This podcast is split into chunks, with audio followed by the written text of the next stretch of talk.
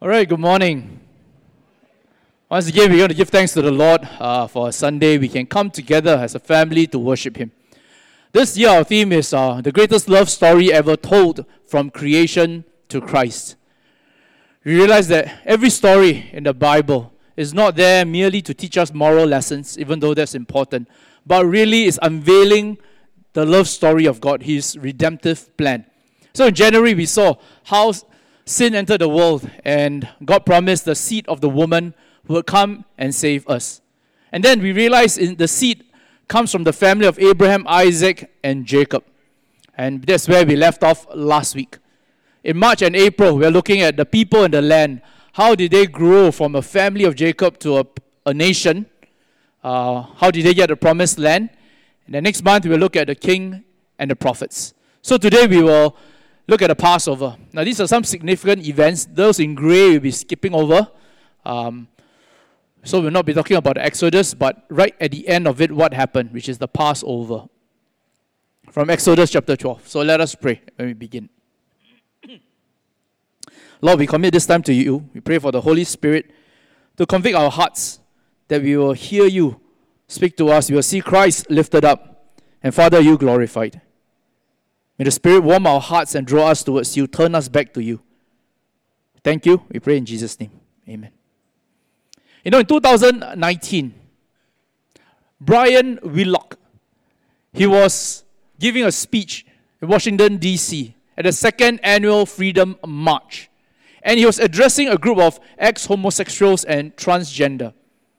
And he said, 16 years ago, I was totally immersed in a homosexual lifestyle, pursuing a life of porn, lust, and sexual gratification.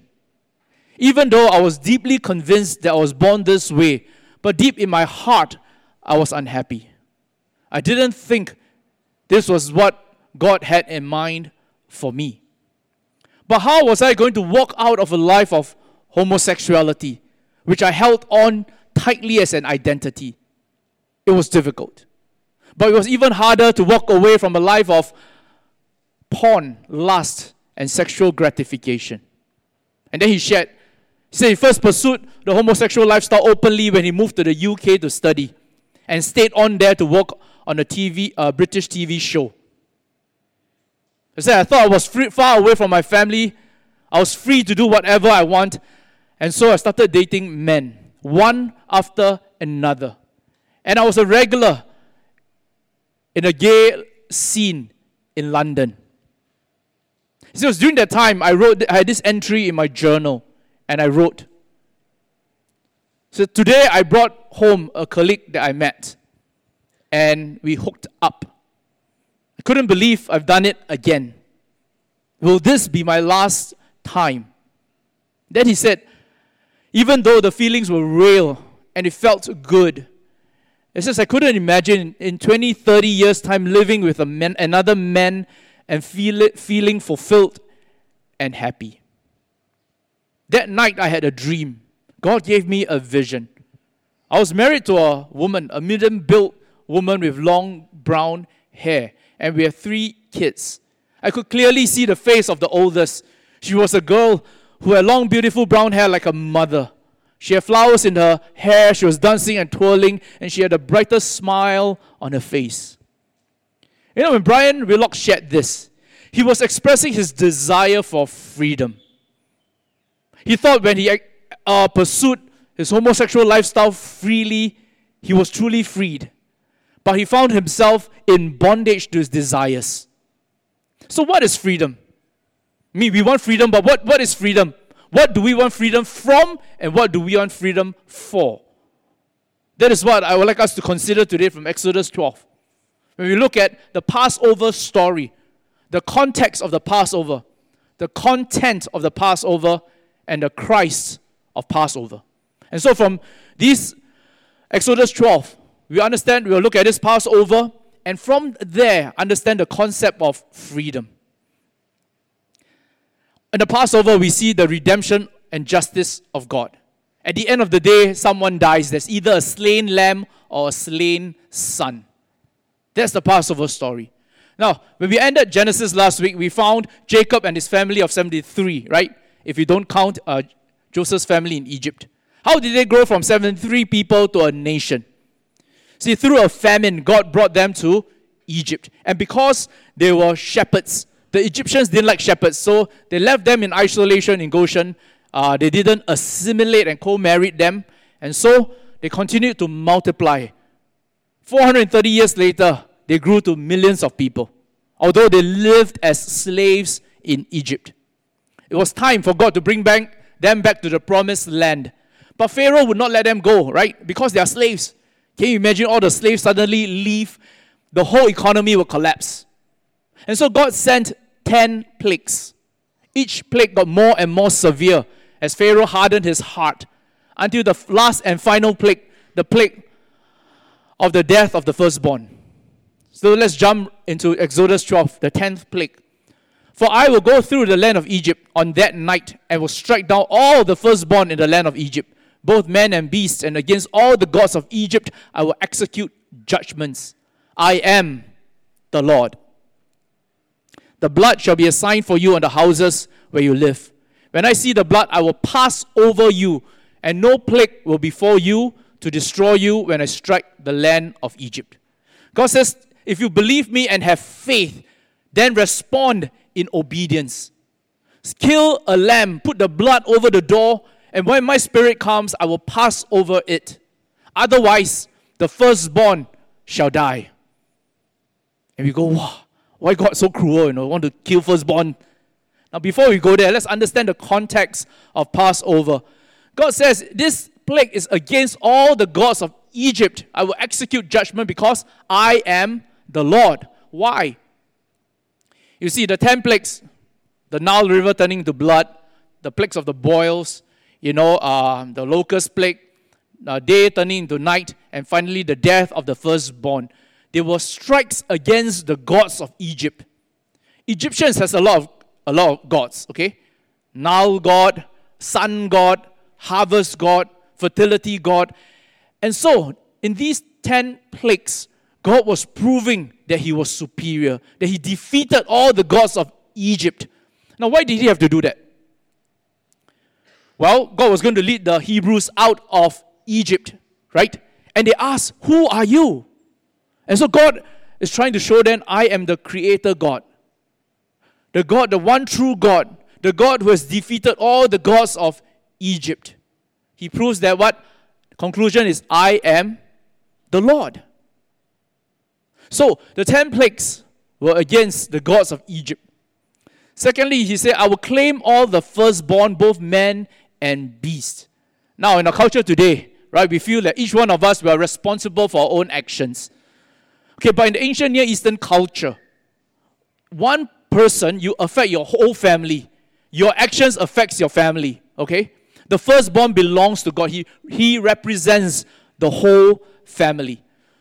So later in Exodus 13, God told them, He says, Now when the Lord brings you to the land of Canaanite, as He swore to your father and forefathers, He's bringing them back to the land where Abraham and Isaac and Jacob walked and God promised to give them. He gives it to you. You shall devote to the Lord the first offspring of every womb, the first of every beast that you own. Males belong to God. But every first offspring of a donkey you shall redeem with a lamb. If you do not redeem it, you then you shall break its neck. And every firstborn of man among your sons you shall redeem. God said he claimed the firstborn. If animal, you know, you can redeem with a lamb. If not, offer it as a sacrifice. If human beings, you redeem it with money. You'll go on to say how you redeem the firstborn. Because the firstborn represents the family, and God is telling them, all you have belongs to me. He's establishing the fact that He's the Lord God, the one true God, the Lord of their lives. Finally, he says, when he goes through the land of Egypt, realize that God is not differentiating between the Hebrews and the Egyptians, between males and females, between good and bad, between the free and the slaves, between human beings and animals. Everything and everyone that stands before God will face his wrath. Why? Because he's God, a God who is perfectly just and righteous. Anything less than perfect will face his judgment. And we say, can, can God don't be like that, you know? Just a bit of sin, just close one eye. No, cannot. Okay, if God closes one eye, a bit of sin, He doesn't exact a punishment or payment, then He's not perfectly righteous. And if He's not perfectly righteous, He is not perfectly God. To God, for God to be God, He is perfect. What that means is being perfectly righteous and just, He exacts payment from anything less than perfect. But God is a God of redemption, a perfect love. He redeems. And so on the Passover, in one stroke, God shows them He's perfectly just and righteous. At the end of the day, something dies, right? Either the animal dies, you pay in the blood, or the son dies if you don't. And we respond out of faith. When you have faith, you obey, you respond to God. Now, we may think, why is God so cruel? You know, all these firstborn, and He just takes their life like that. Andrea Dilley, she, uh, her parents were missionary to Kenya, and so she grew up there. But because she was surrounded by a lot of pain and deaths, when she, in the early 20s, she rejected the whole notion of Christianity. Years later, in a conversation with a young man about objective morality, she came back to the faith. Today, she's the editor of Christianity Today. So she shared her story. She said, When people ask me what drove me out of the doors of the church and then what brought me back, my answer to both questions is the same. Because I was mad with God about human suffering and injustice. And I came back to church because of that same struggle. Where did she struggle? I realized that I cannot even talk about injustice without standing inside a theistic framework. What does it mean? To talk about justice, you have to talk about objective morality. To talk about objective morality, you have to talk about God.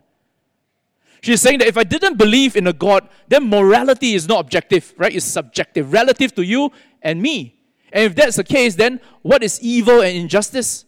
Is merely my own preferences which means I cannot stand on that ground and say, see, God is unjust, and therefore I criticize God, because I don't even have the right to say what is truly unjust.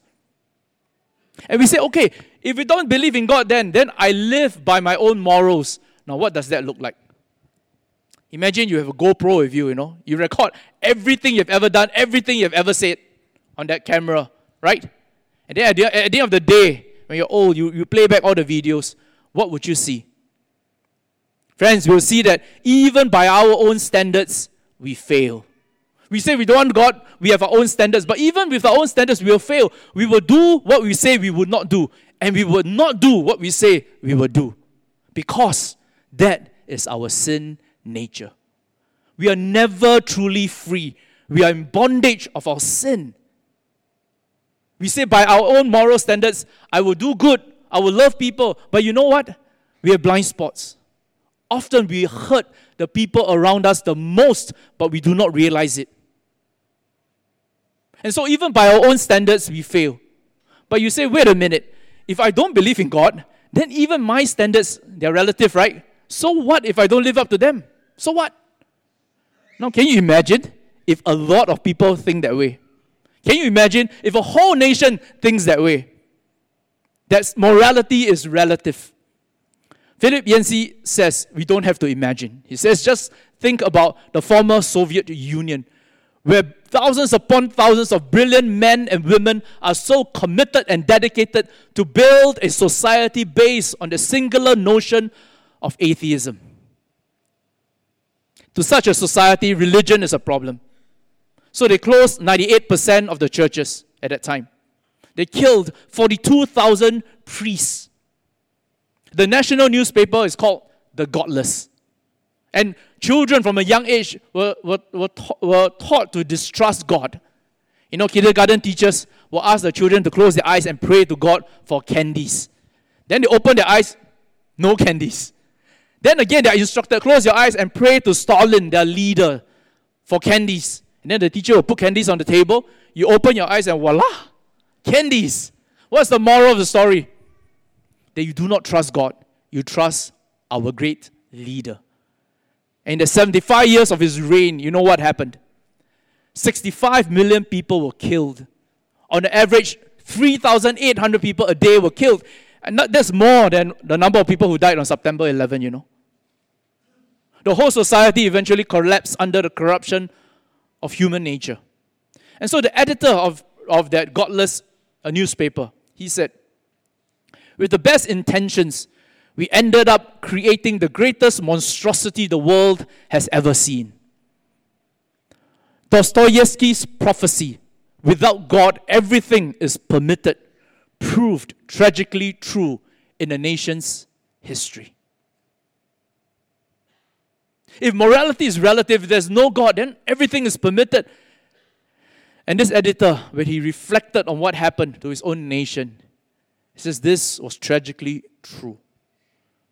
And so, scripture tells us there is a God. He created us. He is perfectly righteous and holy, but He's also perfectly loving.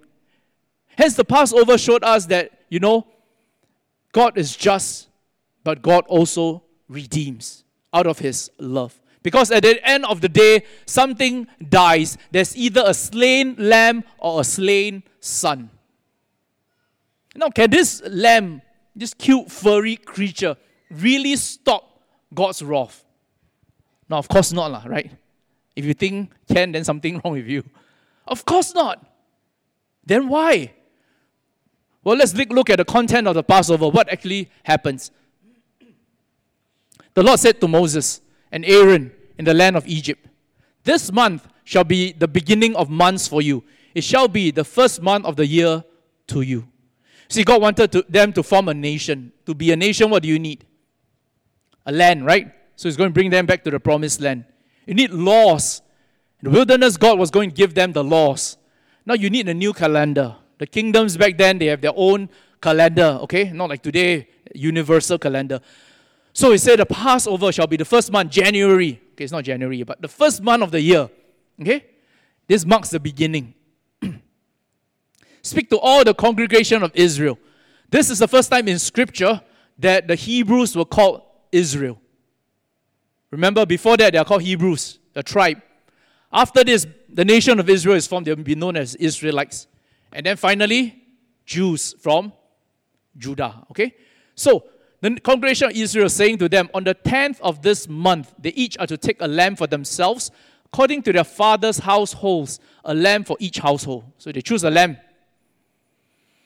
If the household is too small for a lamb, then he and his neighbor nearest to his house are to take one according to the number of persons in them. According to what each person should eat, you are to divide the lamb. The lamb shall be an unblemished male, a year old. You may take it from the sheep or from the goats. Choose a unblemished, a perfect lamb. Why? Now again, I said we know a cute furry creature cannot save us, and so it is point a deeper, more significant meaning, and hence this unblemished male refers to a perfect sacrifice because of God's perfect righteousness.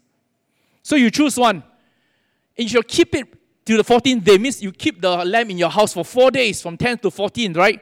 Then the whole assembly of the congregation of Israel is to kill it at twilight. Why? I mean, you want to kill a lamb, just kill a lamb, right? Why bring it into your house, stay for four days? So that you can take care of it, you know, can clean up the poop, you can sayang it. You have some feelings for it, you know. It's not just a random animal. It's like killing your own pet. Can you imagine? You kill your own dog, take the blood, put on the, the, the top. And not only that, no, you don't just choose the lamb, you kill the lamb, you have to eat the lamb. And you go, ew, you eat my dog. That's exactly how we are supposed to feel on Passover. If we already feel so disgusted having to kill our pet, can you imagine God feeling how he felt when he killed his son? Moreover, you shall take some of the blood and put it on the two doorposts and on the lintel of the houses in which they eat it. You shall roast the flesh on the same night, roasted with fire. You shall eat it with unleavened bread and bitter herbs. Leaven represents sin, unleavened bread, because it's saying, I'm bringing you out of Egypt. Leave the old life behind, the life of sin, of slavery. You are new, a new nation. Bitter herbs reminds them of their bitterness, 430 years as slaves in Egypt. So eat it together, and then don't eat it raw like the pagans who worship their deities bo- or boil it with water, but rather roast with fire both its head, its legs, and all its entrails. And you shall not leave any of it over until morning. But whatever is left of it until morning, you shall burn with fire. You have to follow God's instructions strictly. Now you shall eat it in this manner. With your loins girded, your sandals on your feet, and your staff in your hands, you shall eat it in haste. It is the Lord's Passover. Gird your loins, put on sandals, hold your staff, and the other hand, eat. Why? Because you are leaving, because God is going to rescue you out of Egypt. Now you find it so difficult, you know. You have to follow whatever God says, put the blood, then eat in this way. Wow. Last month or two months ago, when we look at the story of Noah, we already showed that God's salvation is exclusive, right? And I've explained actually every truth statement is exclusive. It's just what statement you subscribe to. Even your statement that there's no truth is an exclusive statement. God shows us, because of His perfect righteousness, His salvation is exclusive. It's either my way or no way. How dare we ask God, can you don't like that? Right? Because He's perfect. And hence He gives us a way. We either choose it or we do not. And God says, This is my Passover. And then He explains, which is what we read earlier, what happens. I'm going through the land of Egypt on that night, strike down all the firstborn in the land of Egypt, everybody, both men and beast. And it is against all the gods of Egypt I execute these judgment. I am to prove I am the Lord. The blood shall be a sign for you on the houses where you live. When I see the blood, I will pass over you, and no plague will befall you to destroy you when I strike the land of Egypt. And then says, This day will be a memorial to you, and you shall celebrate it as a feast to the Lord. Throughout your generations, you are to celebrate it as a permanent ordinance. Says every generation you are to celebrate it until today. This is about 1500 BC. Until today is about 3,500 years, and they are still celebrating Passover. Now, what is the Passover? It's to remind them that God saved them out of slavery to give them freedom. And every year when they celebrate it, they say, God, do it again. Do what again? Are they slaves now? No, right? So, what were they hoping for when they observe Passover? It is for God to deliver them, to give them freedom out of sin and death. The ultimate freedom. That is what Passover means to them. But how is that possible? A furry little creature dying give us freedom? No, of course cannot. But like every story in Scripture, it points to the greater, the meta story, the story of salvation, the story of Christ. Because in Christ, we realize He is the Passover lamb. The lamb that was slain is the Son who would die and resurrect for us. You realize that? That on the Passover there's either a slain, slain lamb or a slain son. But in Christ Jesus, we realize the slain lamb is the son. That is why in the Lord's Supper, when Jesus instituted the Lord's Supper, you know that it's a Passover meal, right? In a Passover meal, what's important? There are three very important elements, right? The, the cup, the, the wine, the bread, the matzah, and the most important, the lamb, right? The main course. You know, how can you have a, a meal without the lamb? A, a while ago, I went to a wedding dinner. And you know, wedding dinners are very expensive these days. Your ang pao is about $150, $200 at least, okay? So we gave ang pao, came down, sat around with my friends, and then we saw the tag vegetarian. Is that what? it's vegetarian. He should, he should have told us before that, right? Maybe you'll give less. I didn't say that, okay? Actually, I did, but it's okay. Okay, so we were grumbling, and then the food came. Okay, then oh, I got roasted duck. So I took the drumstick and started eating it. Then we were saying, wow, this vegetarian duck, very real, you know, tastes very good. And then because I had a, that, that, that, that uh, the, the thigh, right, they have the bone. And I looked at it, there's actually bone marrow. I said, wow, this vegetarian restaurant, very detailed. Even have, have bone marrow. And then my friend came along and said, sorry, uh, it's the wrong tag. it's not vegetarian. no, that's how we felt, right? When we say, wow, wow no, why, why, why dinner don't have meat, vegetarian? Likewise, if you go to a Passover meal, there's no lamb. Can you imagine disciples how they felt? What? No lamb? That's exactly how they felt. But actually, I think that was a lamb, okay, just that it's not recorded. But the three elements of the Passover, Jesus instituted the Lord's Supper during the Passover meal. While they were eating, Jesus took some bread and after blessing, he broke it and gave it to the disciples Take, eat, this is my body. Then he had taken a cup, given thanks. He gave it to them, saying, Drink from it, all of you, for this is my blood of the covenant, which is poured out for, the forgive, for many for forgiveness of sins. First is the cup. In the Passover meal, there are four cups of wine they drink throughout the meal. The third cup of redemption, the Father would pray and say, Therefore, we are bound to thank, praise, glorify, bless, exalt Him who did all these miracles for our ancestors and for us. For He brought us forth from bondage to freedom, from sorrow to joy, from mourning to festivity, from darkness to great light, from slavery to redemption. Amen. So when Jesus took up the cup, this was what his disciples were expecting him to pray, but Jesus said, This is my, this is my blood, the blood of the new covenant shed for you which means all the bondage to freedom, sorrow to joy, mourning to festivity, darkness to light, slavery to redemption is made possible by the blood of Christ. The fourth cup ends the meal, and Jesus said, I'm not drinking with you until the new heaven and earth, until the wedding of the Lamb. And so that Passover meal never ended. And friends, every time we observe the Lord's Supper, which we're doing today, we are transported back to the Passover meal with Jesus and his disciples. The intimacy with Christ, the thanksgiving of what he has done for us, and the hope and anticipation of the new heaven and earth where we will drink the fourth cup with our Lord, the bridegroom who comes for the bride, his church. The second element, the bread, matzah, which is the unleavened bread. Before they eat the bread, they will say, This is the bread of our affliction. Our ancestors suffered in the wilderness so that we can be free. Jesus took the bread and says, This is my body broken for you. This is my affliction that I go through so that you may gain freedom. Jesus' body is unleavened bread without sin. You know, there are three pieces of matzah. The father will take the centerpiece, break it into two.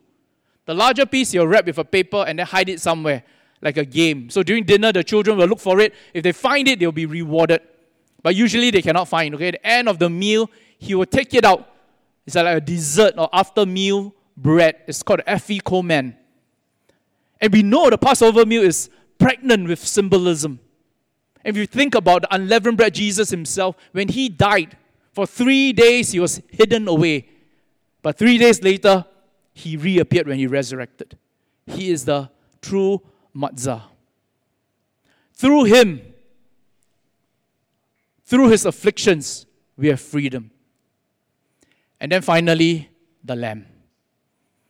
As I said, I believe during the meal they will have lamb. If not, the disciples will grumble, okay? But in the, all the inspired records in the Gospels, there was no mention of the lamb. Why was there no mention of the Passover lamb on the table? Why? Because the true Passover lamb was sitting at the table. He was not on the table. Jesus Christ was referring to himself when he instituted the Lord's Supper, the bread, the cup, the lamb. Where? Himself. And thankfully, he didn't include the lamb. Okay, it's not every time we have Lord's Supper, we have to eat lamb. But in reality, we have eaten the lamb. When we have placed our faith and trust in Jesus Christ, we are eating the lamb, taking him in. And so when we look at scripture, the most common imagery use of Jesus is the lamb. First Peter says, He was a lamb, unblemished and spotless, the blood of Christ. This reminds us of Passover, right? The unblemished Passover lamb. Revelation said that it belongs to the lamb that was slain from the creation of the world. When the world was created, the lamb was already slain. How does that work? I don't know. But it demonstrates the love of God that right from the beginning, He wanted to save us. His redemptive plan was not an afterthought. It's not because we fell into sin, no choice. God already knew, and the lamb was slain. And one day, we will all gather and worship the lamb. You know, in the resurrection, we'll see Jesus as the lamb that was slain. His body still bears the marks of the nails. Why? I don't know, but it says, Worthy is the lamb that was slain to receive power and riches and wisdom and might and honor and glory and blessing. you and I, one day we will stand before Jesus Christ and we will worship him like this the lamb that was slain from the foundation of the world. When we read the Exodus account, we see the lamb, you choose, to choose a lamb and becomes the lamb, and finally it becomes your lamb. Likewise, in Jesus Christ, He is not just a Savior among many, He is the Savior. He is not just the Savior where we intellectually assent and accept and believe that, yeah, there's only one Savior. No, you have to take Him in to your heart, affections, my Savior. And the question for us where are we? Is Jesus just a Savior to you? One of the ways where you, you can experience prosperity and goodness and life? Or is He the Savior, the one and only way?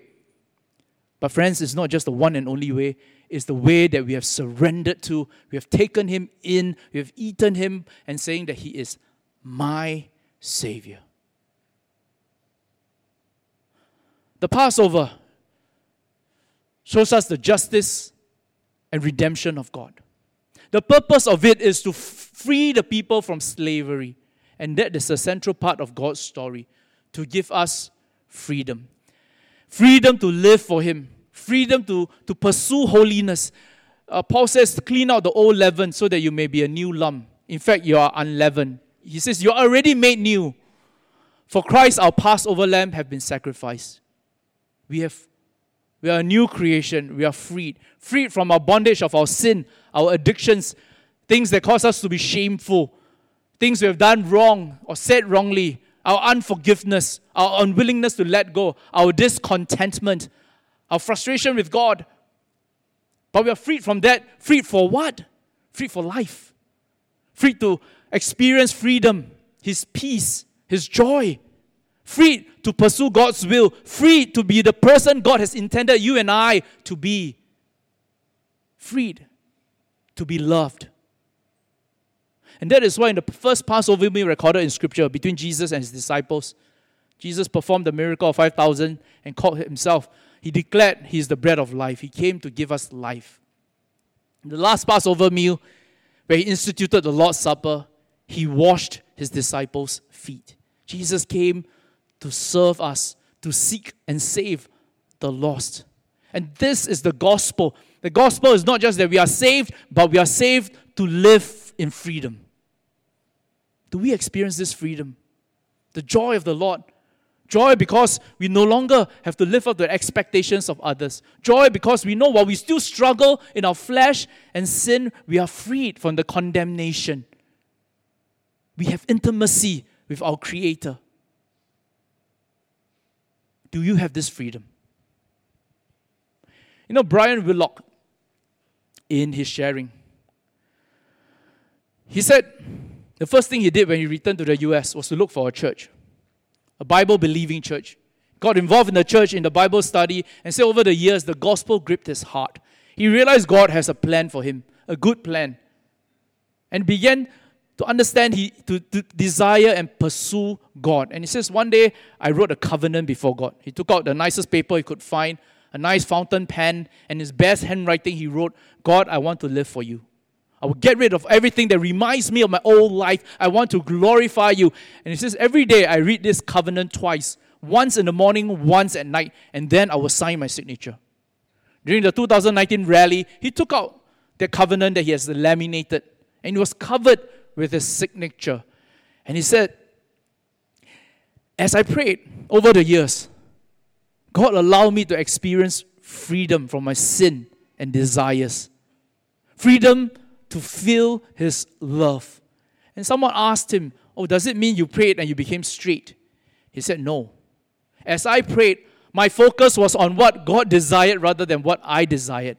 That I knew I was loved, and so I was willing to deny myself, take up my cross, and follow Him. Friends, is that not what the gospel demands? And it's not just in our sexual desires, it's in every area of our lives to deny ourselves carry our cross, and follow Christ? Are we following our Savior, our Passover Lamb? And then he shared, he said, a few years later, I got to know this woman called Pam. She had long brown hair, Seven months into our dating lives, I decided I needed to tell her my past. I dreaded that day. I didn't know what to do. And so we were walking along the beach. I said, Let's sit down. I have something to tell you. And I just blurted it out. There, it's done. And after that, I didn't dare to look her in the eye. I was just waiting. Was she going to slap me, scream at me, or break off with me? After a moment of silence, just one moment, but to me it felt like an eternity, Pam said, Wow, thanks for sharing with me. It must been, have been a very difficult journey for you. Then she smiled and asked, Do you want to go eat some ice cream? And I was shocked, speechless. And then I asked her, Don't you want to slap me, scream at me, or break off? And she said, No. She says, All I see before me is a godly man who loves God. I might have some questions in the future, but you know, I have a past too. We are all sinners. And then she added, How about the ice cream? Today they are married, they have three kids. The oldest is a girl with long, beautiful brown hair like a mother, with the brightest smile on her face. You know, I'm sharing this story. Am I saying that, oh, because we believe the gospel, we'll be freed from sin, uh, you know, you, homosexuals will become heterosexual? No, that's not my point. And I think you guys have heard me preach over the years enough. Already seen, right? Ultimately, it's not that, oh, we'll all be victorious. Yeah, I think we'll be victorious in the new heaven and of the ultimate victory. But now we can get a glimpse of victorious life. But what's more important is the journey. The journey that we wrestle together, we struggle together, we are able to share openly. I mean, just in the past prayer meeting, as I was sharing, you know, these few people I've shared with, we were just, you know, the, our last prayer meeting about Psalms 51, they were sharing about with their struggles, how they struggle with uh, their sinful desires. You know, and, and these were straight people. And you realize we all have struggles. We all have sins. What's important is this is a family that we can be authentic with, that we have people we trust to share our brokenness and struggles, but we journey together because of what Christ has done. You know, one day when we come before Christ, or rather when we bring our brokenness before Christ, our addictions, things that cause us shame and pain, and unforgiveness, when you repent and bring it before Christ, you know what Jesus would do?